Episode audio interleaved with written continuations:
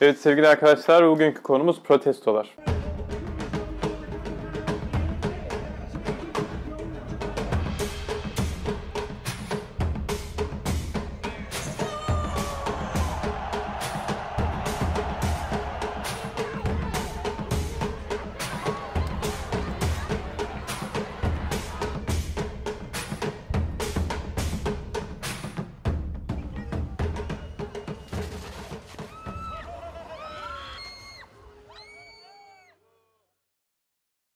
2019'dan sonra 2020 yılına da protestocular damgasını vurdu. Sormamız gereken soru şu. Bu kadar insan niye protesto ediyor? Niye bu kadar insan sokağa iniyor? Ülke ülke baktığımızda bunun cevabı değişebilir. Kimisi eşitsizlikten dolayı, kimisi ırkçılıktan dolayı, kimisi otoriter bir rejime karşı sokağa iniyor olabilir. Ama özü itibariyle hepsinin ortak noktası bir temsiliyet sıkıntısı. Var olan siyasi kurumlar ya da siyasetçiler sıradan vatandaşı artık temsil edemez hale geldiği için insanlar sokağa iniyor ve diyorlar ki ben kendi kendimi temsil edeceğim. Bu şekilde protestolar ortaya çıkıyor. Protestoların en temel işlevi gündem yaratıyor olmalı. Normalde siyasi gündemi kim belirler? Ya muhalefet belirler ya iktidar belirler. Ama genelde siyasi elitler belirler. Protestolar sayesinde siyasi gündemi protestocular yani sıradan vatandaş belirliyor. Gündem belirlemek ise aslında o gün medyada, o gün mecliste, o gün hükümetin içerisinde nelerin konuşulacağına karar vermek demek. Büyük perspektiften bakınca da karar almaya daha yakın olmak demek. Peki hangi protestolar başarılı, hangileri başarısız? Bu sorunun cevabında 3 etmen ön plana çıkıyor gerekiyor. Birincisi şu, ne kadar fazla insan toplarsan ve ne kadar çeşitli insan toplarsan bir protestonun başarılı olma ihtimali o kadar artıyor. İkincisi ise karşında protesto ettiğin şey işte bir iktidar olur, bir yasa tasarısı olur. Ne kadar güçsüzse senin yaptığın protestonun başarılı olma ihtimali yine o kadar artıyor. Üçüncü dediğimiz ve zor olan şey ise şu. Fırsat penceresi dediğimiz bir şey var. Konjonktürün o günün şartlarının o protesto için uygun hale gelmiş olması demek. Birbirine çok benzeyen iki farklı protesto düşünün. Bir tanesi başarılı olurken başkası başarılı olamıyor. İşte bunun sebebi aslında doğru ortamı bulmakta yatıyor. Ben bugün çıkayım, böyle bir derdim var. Bu konuda sesimi yükselteyim dediğin zaman çoğu zaman başarısızlıkla sonuçlanır o protesto. Doğru anı bulmak önemli yani. Son dönemdeki protestoların başarısız olmasının temeline lidersiz olması, belli bir hedefin olmaması falan konuluyor. 2010'lardan beridir yaşanan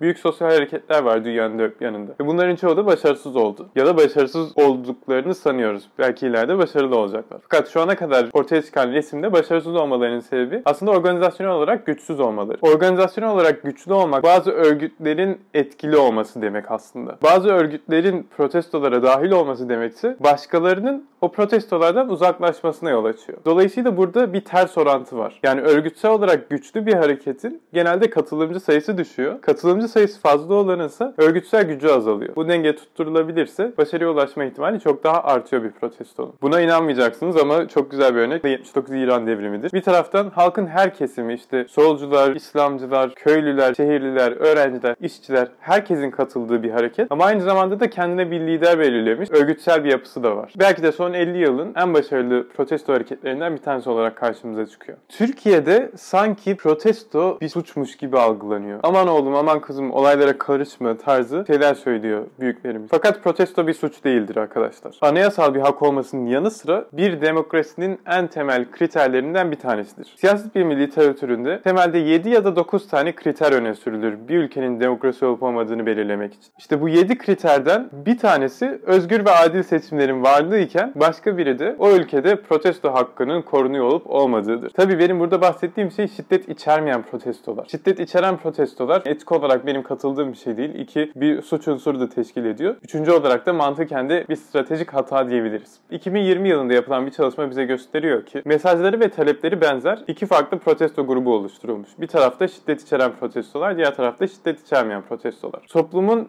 diğer kesimleri yani protestolara katılmayanların bu protestolara bakışı incelendiğinde çıkan tablo şu. Protestolar şiddet içermiyorsa sempati oranı yükseliyor. Protestolar şiddet içeriyorsa sempati oranı düşüyor. Ve burada karşımıza %7'lik bir fark çıkıyor. Daha fazla insanın katılmasını istiyorsak protestolara şiddet uygulamamak daha mantıklı bir strateji olarak çıkıyor karşımıza. Şiddet uygulandığı zaman artık protesto protestocuların mesajları, talepleri hep ikinci plana itiliyor. Bütün tartışma şiddetin kendisi üzerinden dönüyor. Yaklaşık 330 büyük çaplı protestoya baktığımız zaman son yüzyılda yaşanan bunların başarıya ulaşmasında şiddet içermeyen protestoların şiddet içerenlere göre 1'e 2 oranı var. Otoriter ya da demokratik rejimler için fark etmiyor. Oran yine çok benzer. Şiddet içermeyen protestolar otokratik rejimlerde bile daha başarılı olabiliyor. İnsanları protestolara katılmaya iten sebepler de var. Çok önemli bir tanesi trigger effect yani tetikleyici etki dediğimiz şey. Örneğin ABD'yi düşünün. ABD'de ırkçılık uzun yıllardır devam ediyor. Fakat birkaç ay önce yaşanmaya başlanan George Floyd protestoları kadar büyük çaplı protestolar 10 yıllardır yaşanmıyordu. George Floyd'un başına gelenler ve o videonun viral hale gelmiş olması pek çok insan için tetikleyici bir etki oldu. İnsanlar bir anda sokağa indiler. İkinci başka bir önemli faktör ise insanın çevresindeki insanların da protestoya katılıyor olması. Yani eşiniz, dostunuz, akrabanız, ailenizden birileri bir protestoya katılıyorsa sizin de katılma oranınız o kadar artıyor. Bir insanı protestodan alıkoyan şeylerden bahsedecek olursak da karşımıza önce çevre faktörü girer. Diyelim ki bir insan belli bir yerde bir protesto yaşanıyor ve o protestocuların taleplerine katılıyor. Fakat kendisi protestoya katılmıyor. Katılmamasının sebebi belki de çevresinde kimsenin bu protestoya katılmıyor oluşu. Kendisinin katılacak olması sosyal izolasyona maruz kalmasına yol açabiliyor. Protestolara katılmamanın başka bir önemli faktörü ise tabii ki maliyetinin çok yüksek olması. Özellikle otoriter rejimlerde polis şiddetine maruz kalacak olması. Bunca insan protestolara katılıyor. Ama bu insanlar aslında kimler? Eğer bir yerde ekonomik sıkıntılardan dolayı insanlar sokağa iniyorsa katılımcıların yani protestocuların genelde öğrenciler ya da işçi sınıfından insanlar olduğunu görüyoruz. Ama bir yerde demokrasi yanlısı, otoriteryenizm karşıtı bir protesto yaşanıyorsa bunların genelde orta sınıftan insanlar olduğunu görüyoruz. Fakat kesin bir şey söyleyebiliyoruz ki eğer bir insan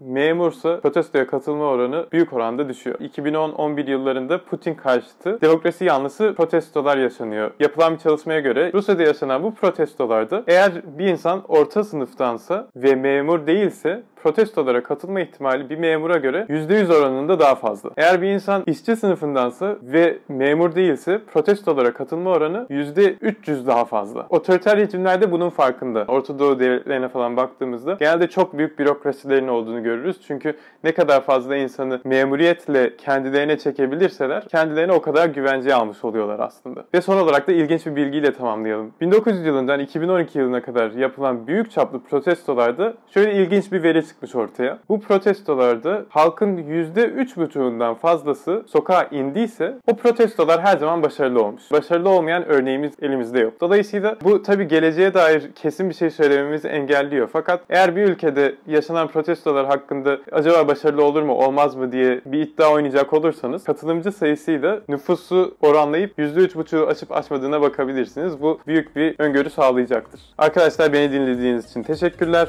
Bu videoyu neredeyse bininci kez çektim. Bu kadar ya. Kapatış yapmayacağım. Bu kadar.